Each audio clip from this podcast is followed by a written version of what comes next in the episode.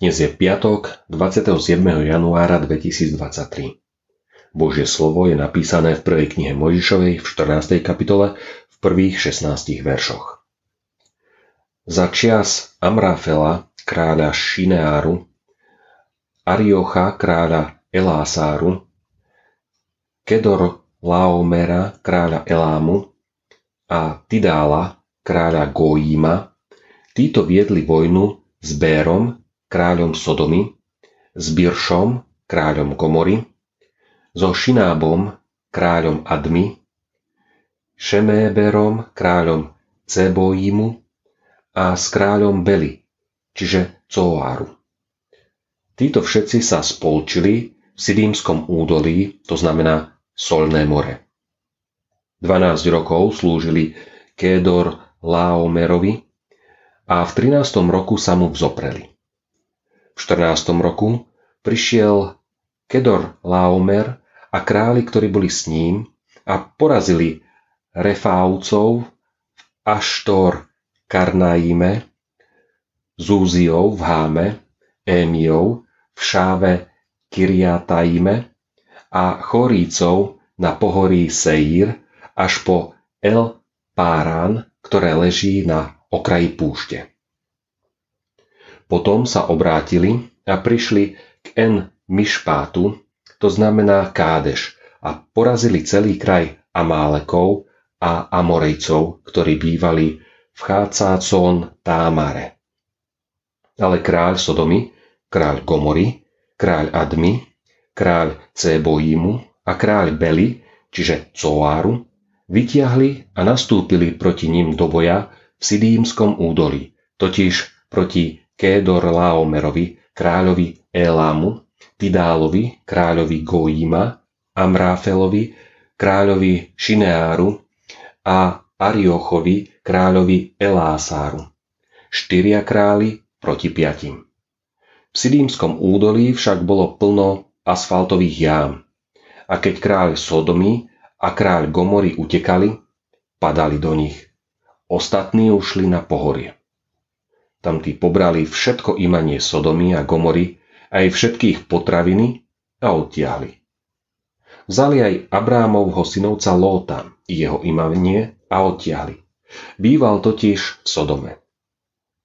Vtedy prišiel istý utečenec a oznámil to Hebrejcovi Abrámovi. Býval totiž v Dubine Amorejca Mamreho, brata Eškólovho a Anérovho Tí boli Abrámovými zmluvnými spojencami. Keď sa Abrám dopočul, že jeho príbuzný je zajatý, vyviedol do boja svojich 318 osvedčených ľudí, sluhov v jeho dome narodených a uháňal až podán. On so svojimi sluhami rozdelil v noci svoje vojsko proti nim, porazil ich a prenasledoval až po Chóbu, ktorá leží naľavo od Damasku tak priniesol späť všetko imanie, aj svojho príbuzného Lóta, aj jeho imanie priniesol späť, aj ženy, aj ľud. Vtiahnutý do diania Abrám a jeho rodina neboli zanedbateľnou súčasťou spoločnosti, v ktorej žili.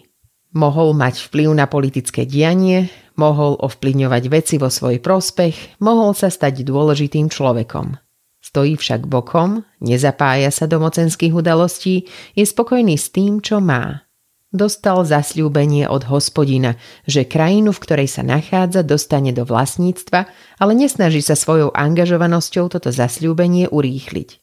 Niektoré veci musia jednoducho dozrieť.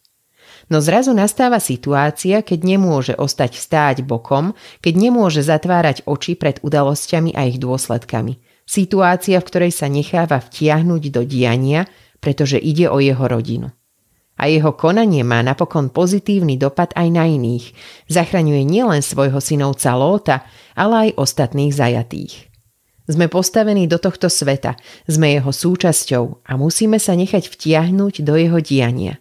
Nie preto, aby sme naplnili svoje politické ambície alebo aby sme získali výhody či uznanie, ale preto, lebo Ježiš nám dáva úlohu, aby sme boli soľou pre túto zem a svetlom pre tento svet. Aby sme boli užitoční, aby sa požehnanie cez nás dostávalo ďalej. Alebo, ako píše Apoštol, sme vôňou Kristovou Bohu aj medzi tými, ktorí sú na ceste k spaseniu, aj medzi tými, ktorí sú na ceste do zahynutia.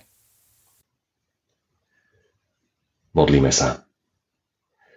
Ďakujem Bože za ľudí, ktorí vyslobodzujú zo zajatia.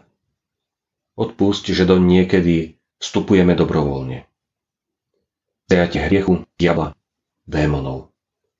Daj nám vieru, aby sme sa biblickým spôsobom postavili proti všetkému, čo ľudí uväzňuje a oslobodzovali ich. Amen. Zamyslenie na dnes pripravil Ján Oslík a vo svojich modlitbách dnes myslíme na cirkevný zbor Trienovo. Prajeme vám požehnaný deň.